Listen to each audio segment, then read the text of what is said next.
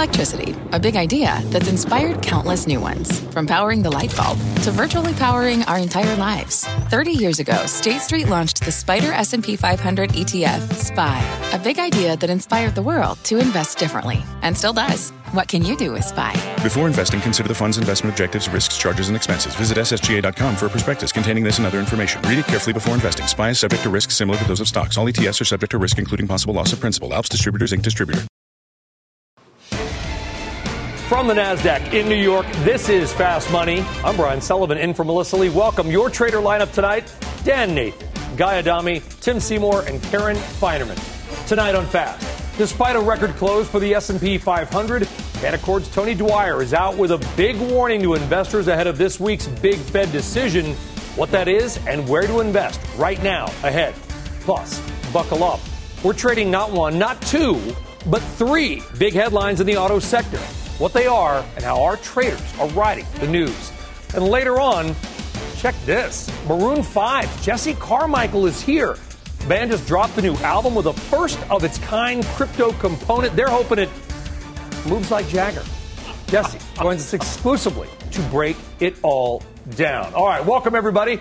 Good to have you with us on this Monday. And so much to do tonight. Look at that, the numbers. Not huge moves, but enough to make a record high. And let's start with that and your money, because the record close for the S&P and the NASDAQ composite. Technology getting some love and helping lift us to all-time highs. The move comes despite a pretty dire warning for the Fed. Billionaire hedge fund manager Paul Tudor Jones saying the central bank is risking its credibility and that its policies could lead to inflation that is more than just transitory. Watch the Fed on Wednesday. If they treat these numbers, which were material events, they're very material, if they treat them with nonchalance, then I think it's just a green light to bet heavily on every inflation trade. The idea that inflation is transitory, to me, is that one just doesn't work the way I see the world. So, with less than 2 days before what might be the most important or one of the most important Fed meetings of Jay Powell's career, Guy Adami, yes, sir. Should our audience be going all in on the inflation trend? I believe so, and we said it for a while, and I hope you really read that thing about Maroon 5 in the teleprompter and didn't make it up on your own, because that was just... That would have been a beautiful mistake.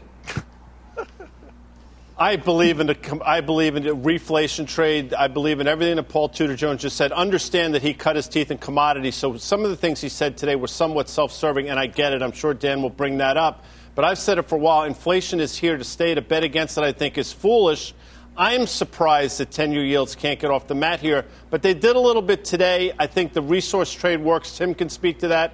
But I'm clearly in the Paul Tudor Jones camp. Yeah, but, you know, Paul Tudor Jones, obviously a macro trading legend, right? Over the last 40 years, I guess my question would be, what's different this time? Is it different this time that we just had this pandemic, this black swan event? It was, you know, one of the worst health and economic crises we've had in 100 years. Because I remember prior to the pandemic, the idea that inflation couldn't get going fast enough, that we were worried about deflation and all the forces that are going on in technology and globalization, that sort of thing. So when I think about what's gone on just in the last 14 or 15 months, I just don't understand how a legend like that and all of these other guys, Druckenmiller and all these other people weighing in on this, how all of a sudden a black swan event has created this weird supply-demand dynamic in the world globally. We're still having supply chains that are going to be messed up. We're still dealing with the virus. We're still having upticks in China that are causing some shipping delays and all that. I get it.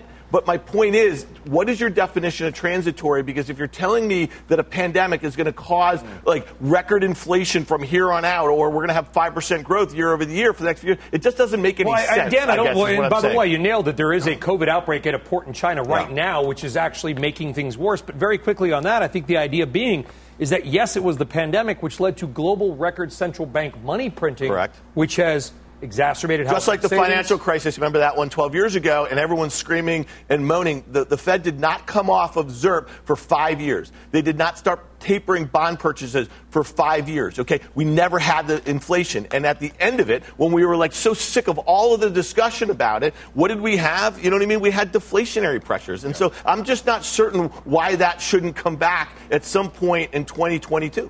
Well, we'll see. And a zero interest rate policy reference, by the way. Karen Finerman, what are your thoughts on that? I mean, I think it was Goldman out today saying no rate hikes to 2023. The bond market, by the way, may disagree with that. But are you going all in on the inflation trade? I'm in the inflation camp, but I never go all in on anything. And I got to say, I agree with Dan that... you know, this let's see. I don't agree with Paul Tudor Jones' assessment that this meeting has to be the one necessarily, because I do think the Fed should have more time to assess the situation, and we'll start to see actually whether the CPI comes in a little bit in the next month or two or three. And so I think the Fed has a little time to wait. Now, I'm a little skeptical that inflation is completely transitory. So I'm positioned for inflation. I have, banks, they'll do better in inflation. I think a lot of things actually will do better with inflation. But I'm certainly not making any big bond bets. I'm not making any big commodity bets because that's just kind of not my thing.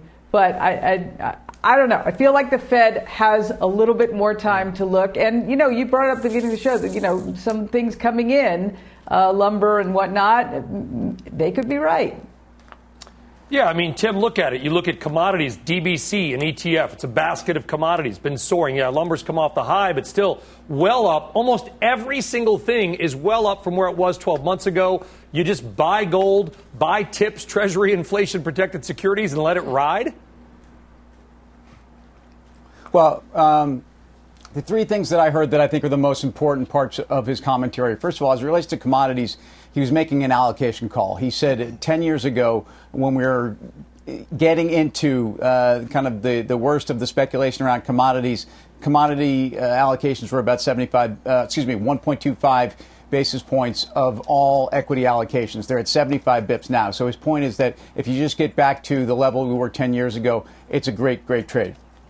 I think the other thing he was saying is he's concerned about the central bank orthodoxy. In other words, they are not willing to be reactive. They're basically relying on a model. They're basically relying on a view that they're not going to have an inflation problem. And look, Dan's right to say that we've struggled with deflation, if anything, but we've never had fiscal policy booming on all fronts with monetary policy, which has been booming for a long time. So I think the risk is that the Fed stays at the party too long. And that's what today's interview was about. Yeah. And by the way, it's not just Paul Tudor Jones. I want to play a soundbite from Morgan Stanley CEO James Gorman. He was just on with Closing Bell a few moments ago. Jamie Dimon kind of echoing those comments as well. Listen to what Gorman had to say about inflation. And the question is, when does the Fed move? It has to move at some point.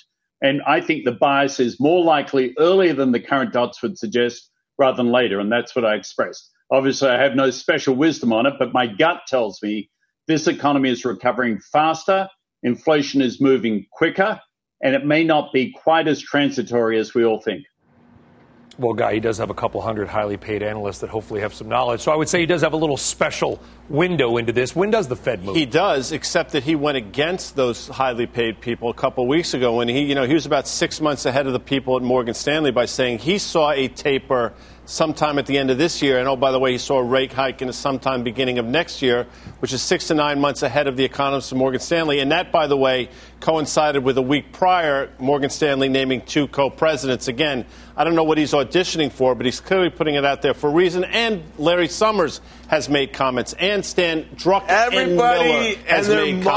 made comments about it. And I'll just go back. Listen, I'm not saying that they shouldn't do it. I think they should start hinting towards a taper and at least, right, and kind of give maybe better guidance about when rates start to normalize. I just go back and remember when they started normalizing rates starting in 15, 16, 17, what did they have to do in 2018? And they weren't even doing it pretty aggressively. As soon as the 10-year Treasury yield got above 3%, things started freaking out. And things started freaking out because this happened over a period of time. And there were a lot of growth scares. So I think the idea that we're not focused on when a double-dip recession might happen in the not-so-distant future, all right, because the recovery is going to be... Is that a possibility? Why not? Sully, do you remember the obsession with double-dip recessions after the financial crisis? And that was one of the reasons that gave the Fed some cover. And the other aspect of it is that this was a rolling financial crisis, right? So we were coming out of it in 2009, 2010, and that was in Europe, and then we were worried about growth in China. Why do you think this is just going to be a linear sort of thing here? And this goes back to the point is that we've had now 15 years of unusually easy fiscal and monetary.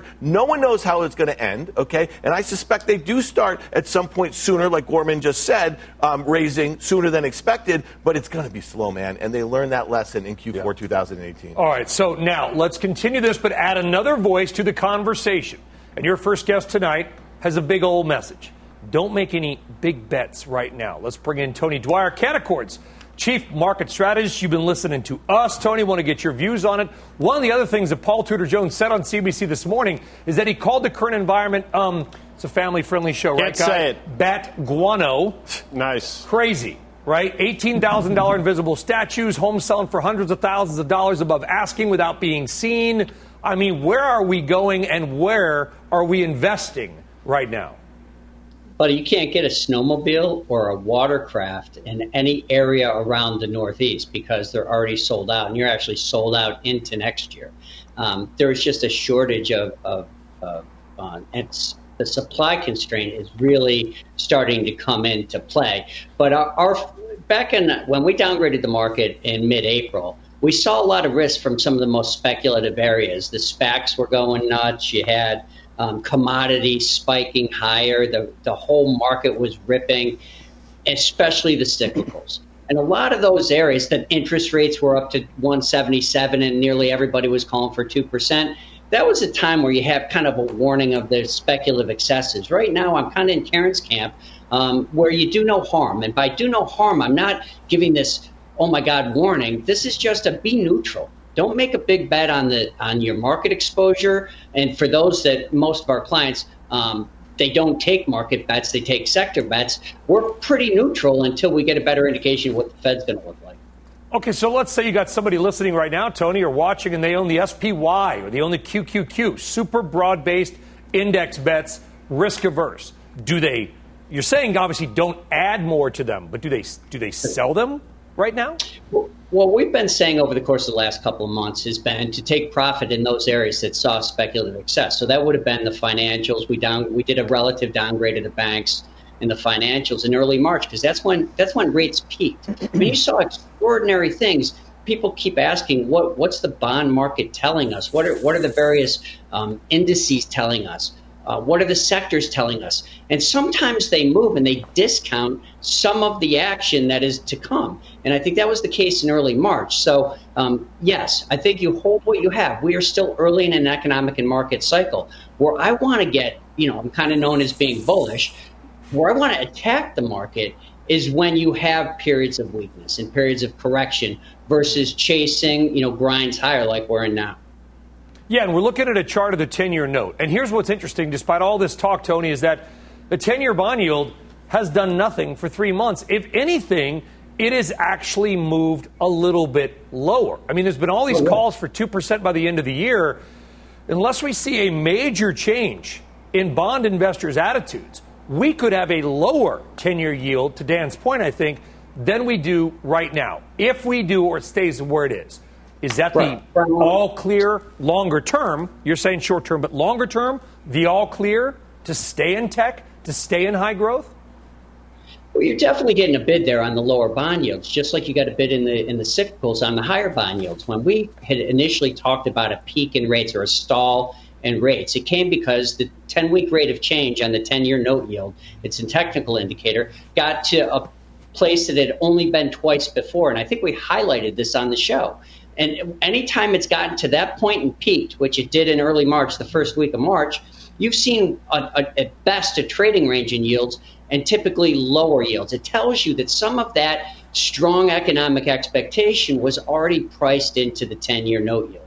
So we've even corrected that. Now commodities are in a correction. We're in the correction for the cyclicals. Where I've made a mistake is I expected this, all of a sudden you get a hit to everything. You take a risk-off hit. But the way that the market's made up now, it's been more of a rolling 5 to 10% correction where every area is getting hit at its own time, based like the transports recently, based on its own individual outlook. You know, there's also, and I know Mel and the gang, like they all like to talk about the FOMO trade, right? Fear of missing out. And there is also this train of thought among energy and some of the other unloved sectors, right? Either you can't own them or you don't want to own them. They're literally physically dirty, digging stuff out of the ground type trades. But guess what? Those have been the trades that have been making money. Do you think there's going to be this rush by fund managers, investors to show their clients that they own these things? Because the clients, they just want return. Do you think that, in other words, the upward momentum builds on the upward momentum as others say, oh, I better own that because I don't want my clients to know we haven't owned it? So that's a tough one because now you've got transports down about 6.5% from peak. And you got the FANG stocks making new highs, or the NASDAQ composite on the back of the FANG stocks making new highs. So what do you want to show? You're seeing the commodities are down and the stocks related to the commodities, the transportations, as I said, the home builders, those economically sensitive areas that everybody was flooding into going into April and May are now pulling back pretty dramatically. So I'm not sure. See, here's the interesting thing. And I would be happy to admit, forget it, correction's over. There's no more worry. You don't need to be defensive. But we're in a fundamental transition with an unclear Fed. And that's showing up in the markets because we made two new record highs in the S&P 500 over the last 3 days, and two of those days had more down volume than up volume. There's just a lot of indigestion, just like 2004 and just like Dan's 2010, where you've after the great financial crisis, you had an 81% ramp off the low. And then you went into this period of indigestion in the summer of 2010 as you try to figure out what that great market environment and economic outlook, what it was going to mean to assume maybe sooner than expected Fed transition away from, I guess it was QE1. Well, we'll see if it is the pause that refreshes or the pause that disappoints, because we certainly do appear like we're in a slight pause right now. Tony Dwyer of Canaccord. Tony, a pleasure always to have you back on the program. Karen Finerman, wrap it up with a bow here. Do we think that there is some trade to be made off of FOMO or off of this idea that maybe that some of these things that we have not liked at all, they need to be bought? Or are you more in Tony's camp, which is, you know what, let's sit back, let's get through the summer, let's see where earnings estimates may, see what the Fed may do, and just kind of chill? I'm trying to be chill. It's not really entirely my nature, but that's the way I'm positioned. Sitting back, not making any rash moves. I suppose with the VIX down here, probably add some protection, but not making any big moves in the portfolio. I don't think the Fed's doing anything right now. Yeah, I suppose it would be more interesting, Tim, if somebody came on the show and said panic and make rash moves. Never heard anybody say that. Is there some sort of a trade that we need to be adjusting for right now as we look ahead to the Fed Wednesday or even a little bit further out? Well, I think there's been a number of these phases where we've had these rolling column rotations, and you've seen that the NASDAQ, Tony said this, has outperformed the S&P by about 4% since in a month. And he pointed out that materials have sold off. We've all pointed out that a lot of commodity prices are down from their highs. But if you look at first quarter earnings revisions upward from Q1 earnings, energy's up about 25%, materials up about 19%, banks up about 17%. So those three sectors to me are the most interesting because of their earnings profile as much as anything. And they are inflation hedges, and they've sold off a bit. So I think those are your trades right now. And if you think about Tony's call in April, I mean, although the S&P hasn't really cooperated, a lot of the underlying things have absolutely done what he thought. Look at the home builders that Dan's talked about for the last couple of weeks. That's off probably 12% in the last 2 weeks or so. And you've seen those corrections. It just hasn't manifested itself for whatever reason in the broader market. My sense is it's going to rather soon. Yeah, I'll give you a preview tomorrow's RBI on 5 a.m. Worldwide Exchange. Tune in. Love it. 10 the hard way. It has to do with a big drop in commodities. All right, on deck, cheap plug. On deck tonight, got to get something out of this. Some big news out of MicroStrategy just hitting the tape. What is the news? I don't know, but we're going to find out in the commercial break and bring it to you. And later, Lordstown hitting the skids again. But one trader says the damage should be even worse. We're going to find out why and just what is next with a beaten down EV name. More fast money in 2. The spirit of performance defines Acura, and now it's electric. Introducing the all-electric ZDX, Acura's most powerful SUV yet. While what powers their cars may change, the energy that makes Acura never will. Crafted using the same formula that brought them electrified supercars and multiple IMSA championships, the ZDX has track-tested performance that packs an energy all its own.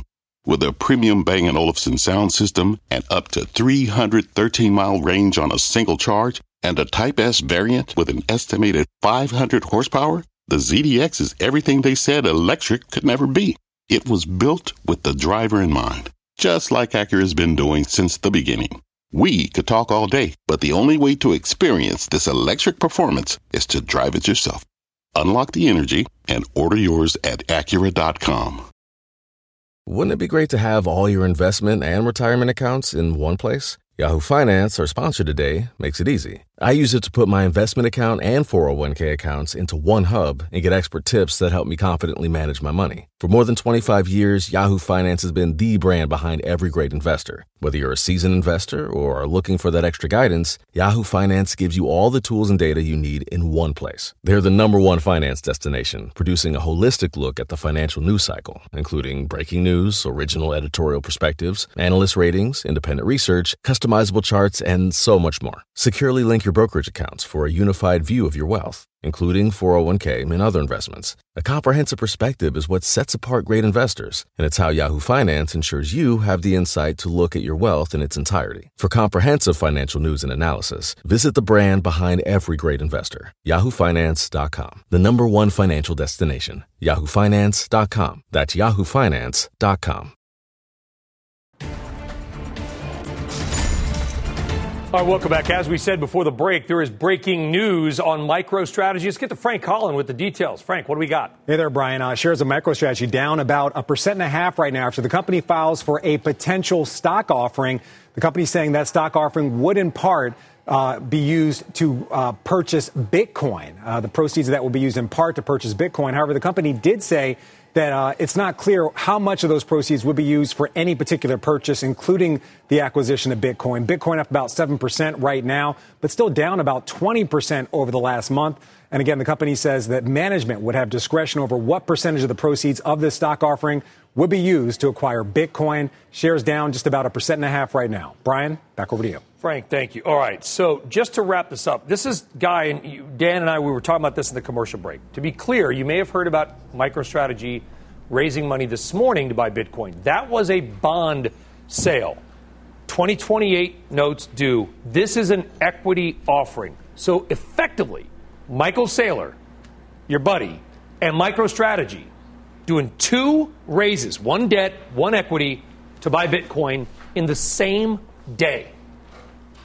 He is. Listen, if you watch him, if you listen to him, I mean, you go to Sailor Educated, there are a number of ways you can go. I mean, he is full all in on this, and he's not looking at the price of MicroStrategies today, tomorrow, a year from now.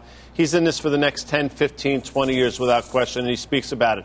He speaks how crypto market cap now of $2 trillion should be easily north of gold's $10 trillion, if not $50 trillion at some point. He can wax poetic, and he is all in terms of what they're doing to convert what he thought was a failed balance sheet into what they consider now an asset with, I think, now over 100,000 Bitcoin on their balance sheet. So if you believe in crypto, you almost have to believe in MicroStrategy. Well, here's the thing, Guy Adami. I hate to correct you live on air, but the market cap of crypto now is $1.3 trillion. Okay, so it was two, but this is really important because I've heard Michael say this, is that you've never seen an asset class. He was talking about Bitcoin in particular when it was $1 trillion, get to $1 trillion, and then kind of go away. So I buy a lot of what their thought process is on that. I'll just say this about Bitcoin. They announced that bond deal last week. That was MicroStrategy.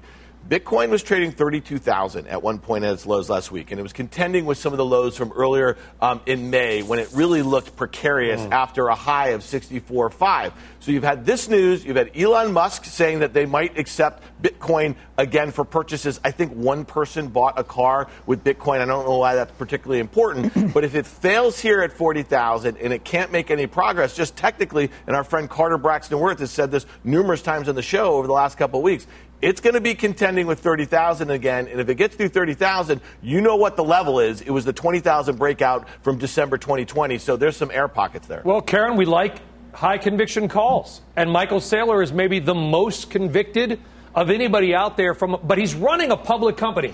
They are a software company. So now they're becoming a Bitcoin-owning software company. I know you're probably not a huge holder of MicroStrategy, but from a strategy point of view, would you be happy if a company you own, the CEO of a restaurant chain, decided they're going to start buying gold?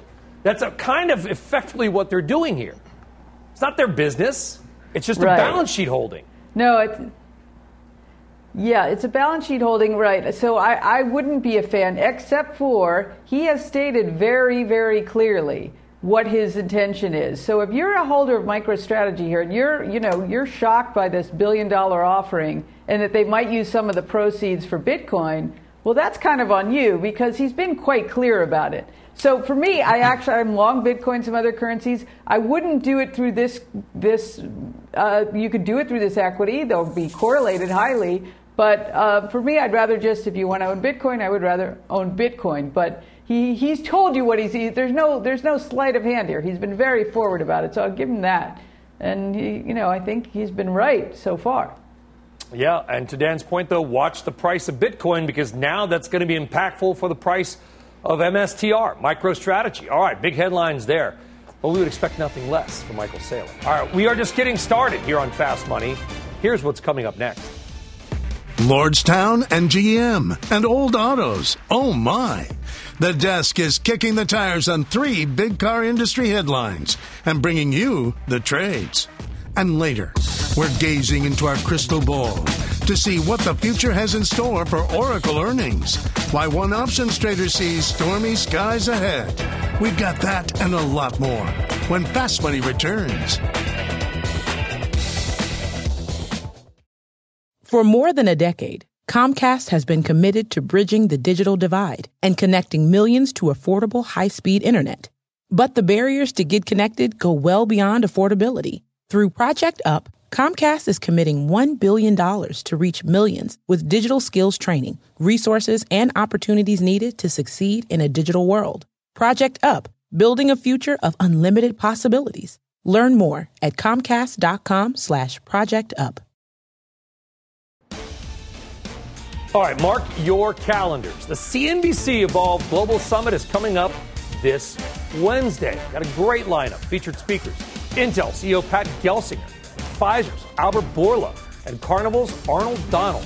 Learn more and register now at cnbcevents.com/evolve.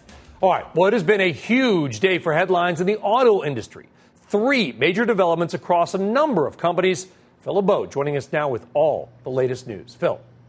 Brian, let's start off with Lordstown Motors because this was the stock of the day to watch within the auto industry, down at one point more than 20%. Now you see right there, down 18.8%. Once again, trading under $10 a share. The CEO, CFO, gone. CEO Steve Burns, he's completely out of the company. He also has left the board of directors. And this leaves the question, what is the outlook for Lordstown Motors? Well, near term and further out, a couple of huge issues. Near term, they're looking for a CEO. They've also got to secure capital. Remember, last week they issued an SEC filing that they may have trouble being a going concern. At the same time, longer term, further out, at least by the end of the third quarter, they plan to start production of their Endurance pickup truck. And then, do they have the money to grow production? It's not enough just to say, hey, we started production by the end of September, as we said. You've got to be able to make sure that you can continue building and grow your volumes from there. So as you take a look at shares of Lordstown Motors, remember that all of this started with Hindenburg Research coming out and saying a lot of what they were saying or promising was complete malarkey. Lordstown said it did their own probe. Largely found most of the claims from Hindenburg false, with the exception of the claims about pre-orders. They admitted, there were some inaccuracies that were there, and some of those pre-order statements tied to Steve Burns in the past. We've interviewed him about that. So that's the Lordstown story. Meanwhile, General Motors, tangentially related to Lordstown Motors. Remember, Lordstown Motors has the old GM plant in Lordstown, Ohio. It also owns 5% of Lordstown Motors. The company today saying that It's not changing its holding. It still holds them. Had no comment on the change in leadership at Lordstown. Today, GM held its annual meeting. Did it virtually. CEO Mary Barra said a couple of things. One, no change in the plans with the dividend. It is suspended. They may have news later this year. Also, with regard to the semiconductor chip shortage, the situation is gradually improving. And we've heard this from General Motors a couple of times over the last month, that they are going to be gradually increasing production where they can. They've done a better job than some other automakers in terms of managing that situation. Finally, let's talk about the age of vehicles on the road in the United States. I love this chart. This comes to us from IHS Markit. They track all of the registrations, 270 million in the United States, of all the vehicles that are in operation. Guess what? The average age is now at a record high, 12.1 years. And it's easy to see why, Brian. People are hanging on to their cars longer. Record high prices for new vehicles, record high prices for used vehicles. Has a lot of folks saying, you know what? I think I'm going to drive what I've got, keep driving a little bit longer. As you take a look at shares of AutoZone, the reason we're showing this to you, people in this country holding their vehicles longer, Brian, 1 out of every 4 is at least 16 years old. Think about that. 70 million vehicles in this country are at least 16 years old. That is the stat of the day. Brian, back to you.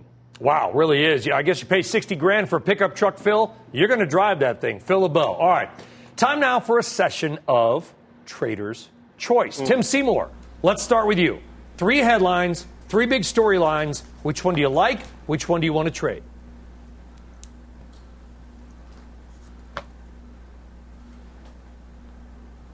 Tim?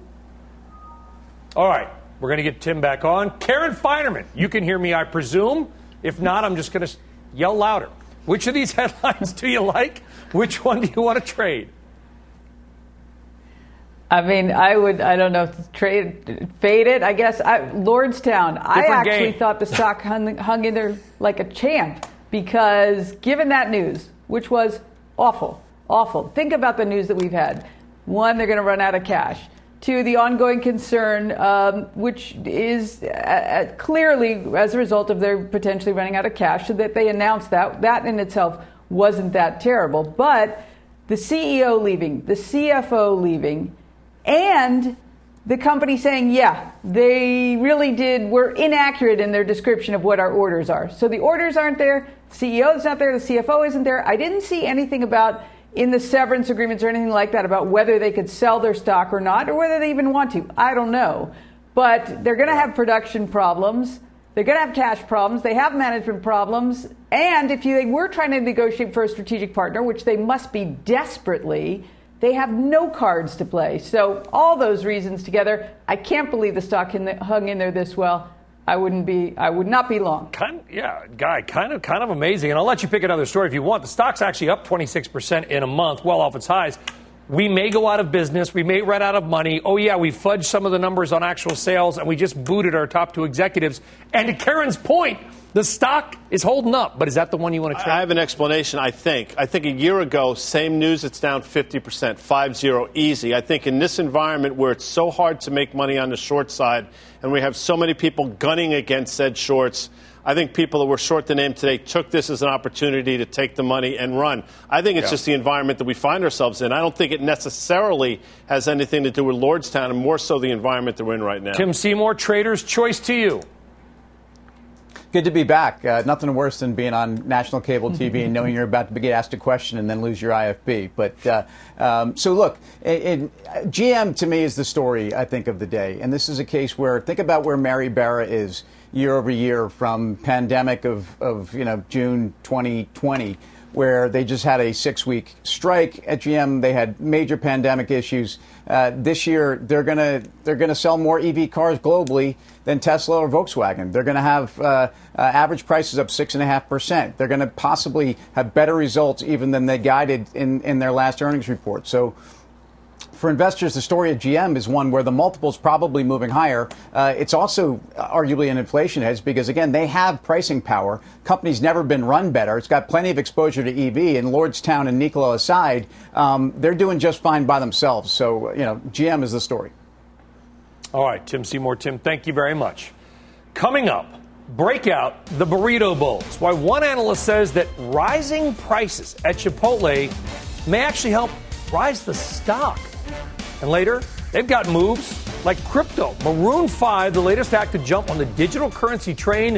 One band member hopes it's going to help them reach out better to their fans. Very cool story. Jesse Carmichael of the band will join us on Fast Money coming up. We're back right after this.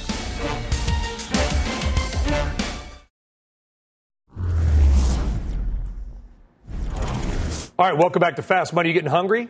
Probably are. Shares of Chipotle, they're higher today, even as most restaurant stocks fell. It's because of an upgrade. Raymond James boosting CMG to a strong buy, not just a buy, a strong buy, and slapping an $1,800 price target on the stock. It's about 30% upside. And get this, the analyst says higher costs could lead to higher prices and thus a higher stock price. It is your call of the day. Guy Adami, your take. I agree. I mean, they're going to pass it on to the consumer. The consumer's been more than happy to continue to go. There will be a great Harvard Business Review story in the years to come about the turnaround in CMG. And $1,800, although it's going to be a valuation problem at that price, they might actually grow into it. Trades at 42 times now. They have the earnings growth to back it up. I'm not sure about 1,800, but I think it takes out the 1,500 recent all-time high. By the way, the restaurant stocks in general have been red hot. Red Robin Gourmet Burger, your favorite Bloomin' Brands, the Onion out there. But we talked, the best performing of all the names, Potbelly. Of course it is. I mean, who doesn't love a good Potbelly? And you went to McDonald's today and you got a spicy chicken and you're still paying for it as we speak, aren't you, Brian? That was not commentary for television, but yes, I did go to, and by the way, it was delicious. We're paying for it, but whatever. Why do I commute into the city? How do I do that? Literally, it took me like 3.5 hours to get here by car. Oh. Sorry, I left my house yesterday morning to get here for this show. All right, coming up, figuring out the future for Oracle. We are diving into the stock as the company gears up to report earnings tomorrow. We're going to tell you how the options traders are playing that one. Plus, all this crypto talk is making it harder and harder to breathe. Maroon 5's Jesse Carmichael joining us in just a few minutes. Talk about the band's new album and a big crypto push, something you can get involved in as well. Do not go anywhere. Fast Money, just as good as that chicken sandwich, is back right after this. Miss a moment of fast? Catch us anytime on the go. Follow the Fast Money podcast. All right, welcome back to Fast Money. Let's take a look into Oracle's future. Earnings out tomorrow night. And if you remember, we brought you an early look ahead of the tape last week. So let's check back in with Mike Coe with the current setup. Mike, what is catching your eye on Oracle? Yeah. So taking a look at Oracle options volume today, one of the things we saw was more than 2.5 times the average daily put volume trading. Now, right now, the options market is implying a move of about 5% or so by the end of the week. That's pretty much in line with how much Oracle has historically moved. But the most active put options were the June 78.5 puts. Those are the ones that expire this coming Friday. Close to 5,000 of those traded for just over 56 cents apiece. Buyers of those puts are obviously betting that the earnings may be disappointing, that the stock could fall below that $78.5 strike price by the end of the week. And that would be slightly more than the implied move that we're seeing in the options market right now. All right, Mike, thank you very much. All right, let's trade this. Stock's been red hot, Dan, up 36% in 6 months, nearly triple the NASDAQ, triple Q. Thoughts on Oracle? Yeah, I think that's really the main point. Nearly triple the performance of the NASDAQ, triple Q. We've seen a lot of money come out of high-growth SaaS names or other names that are in the cloud. I just don't see why it makes sense to be bidding this stock up where it is. Guy has been all over this trade, literally since the early 60s, over the last 6 months. I give you... Well, I didn't mean your... Oh, not 1960s. I didn't mean your age. I didn't mean your age in the early 1960s. I meant since the stock was in the low 60s here. I just think you probably see this thing come off. I think it's a bit of a value trap. I'm not sure that you're going to get the sort of fiscal year 2022 guidance on the things that matter in this name to keep it going on its way to 100. Tim, you got a point of view on Oracle? I mean, we don't talk about databases much anymore. Well, look, their cloud business has been very strong. The question is, what's been priced in? It's probably the best 3-month history in the performance of the stock ever. So, again, expectations are in constant currency up about 3 to 5%. I think the bar is reasonably high coming into this. I would be defensive, but kudos to Guy, because this was the O in his hope trade. I don't even remember what my acronym trade was, and I think he's been crushing it ever since. So, nice job. All right, good stuff there, and Oracle tomorrow night. So for more options action, be sure to tune into the full show. It is every Friday. You know this by now, but we're going to tell you at 5:30 p.m. Eastern time. All right, coming up, Maroon 5's Jesse Carmichael is joining us next to talk about the band's new album, but also its first-of-a-kind crypto component and a way you can get involved. You do not want to miss that interview. It is coming up next. Fast Money returns.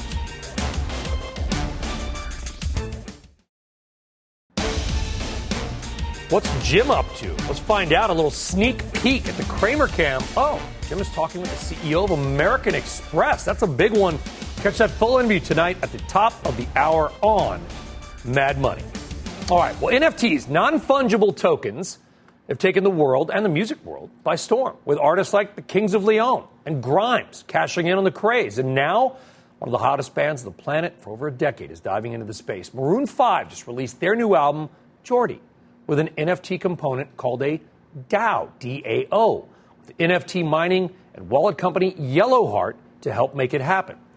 So what exactly is a DAO, and how are they changing the music landscape? Let us find out and bring in Maroon 5's Jesse Carmichael, as well as Yellowheart CEO Josh Katz, who joins us by phone in just a moment. Jesse, real pleasure to have you on CNBC. You got the new album. You've got this component. I mean, NFTs for dummies. Tell us exactly what this is, what it does, and why you're doing it. Well, I think of it like a new form of a unique art project that gives people something that's totally theirs. And in our case, we wanted to try and push the envelope a little bit away from just a digital piece of art and go into something that was a little more like a community, because the whole ethos of this decentralized space is that, you know, it's totally transparent. People can see all the workings. And so we thought about putting together a charitable DAO, which is a place where people can buy an NFT, which gives them access to this DAO. And then it allows them to vote on charitable organizations that we put up for consideration, and people can say yes or no to a project that we submit to the community. And so it's sort of a big charitable trust. Yeah, and Josh, welcome as well. The DAO, and by the way, I'm not going to pretend that I'm any expert in this. I was learning about a lot of it the last week or so. Decentralized Autonomous Organization, DAO, obviously NFT. There's a lot of acronyms, a lot of letters here, Josh. Tell us how this works. If somebody were to get on and bid on this or buy this, I know there's a live listening party and some other things, what exactly do they get? And is it sort of a limited edition set? Yes. So when you buy into the DAO stands for Decentralized Autonomous Organization. And these organizations are basically, they run peer-to-peer software, which really empower a non-hierarchical voting system. So they allow for community governance over funding mechanisms. So what happens in this case is that when any fan wants to come in and join the community, it's a minimum $25, and they are able to enter the community. And the band will float proposals to the community, which will require majority voting on the proposals, and then allow for those proposals to fund the charitable organizations, both environmental and social impact, that the band brings to the community. Jesse, it's Tim Seymour. Thanks for joining us. You know, Maroon 5's one of the most extraordinary things about your band's extraordinary career is that you've embraced different trends in the music industry at different times. So in the physical appearance period, you guys crushed it. In streaming, you guys have crushed it. And now in digital, you guys are moving where the industry, you're certainly ahead of the industry. Talk about this empowering of your fans, especially around charitable causes, and why doing well can also be doing good, or doing good can be doing well, as it relates to the band really being able to touch their fans and almost, make a stronger fan base out of it. That's right. Yeah, we've always had a very strong connection with our fans. And we started back in the day where we had to collect email addresses with pen and paper to personally send out invites to our show. So you're right. We've spanned a lot of technological movements. And this new one is very exciting for us because it allows our fans to be involved with our passion, which at the start of this Living DAO is going to be focused on climate change-related charities. And another new technology that's a part of this is the fact that the digital artwork that people buy into will be changing over time, linked to a carbon index. And so as the carbon number goes down potentially in the future, thanks to all of our activism on the planet, we can see more flowers on the artwork. And if the carbon number is going up, then we'll see more mushrooms, which, as a side note, is a very promising realm for reversing climate change problems on the planet. So, Jesse, to change gears, when's the next Maroon 5 live tour? Have you guys planned it out? When's it happening? Yep, it's on the book, so you can find out more at maroon5.com starting on August 10th here in the States. All right, we're looking forward to live music. I know, Dan, you've seen some as well lately. Kind of a cool thing you guys are doing. Yellow Heart, we'll check it out. Josh Katz, Jesse Carmichael, thank you. Good luck. Let us know how it goes. Really curious about all this new technology to see the level of interest. All right, up next, your, not ours, your final trades.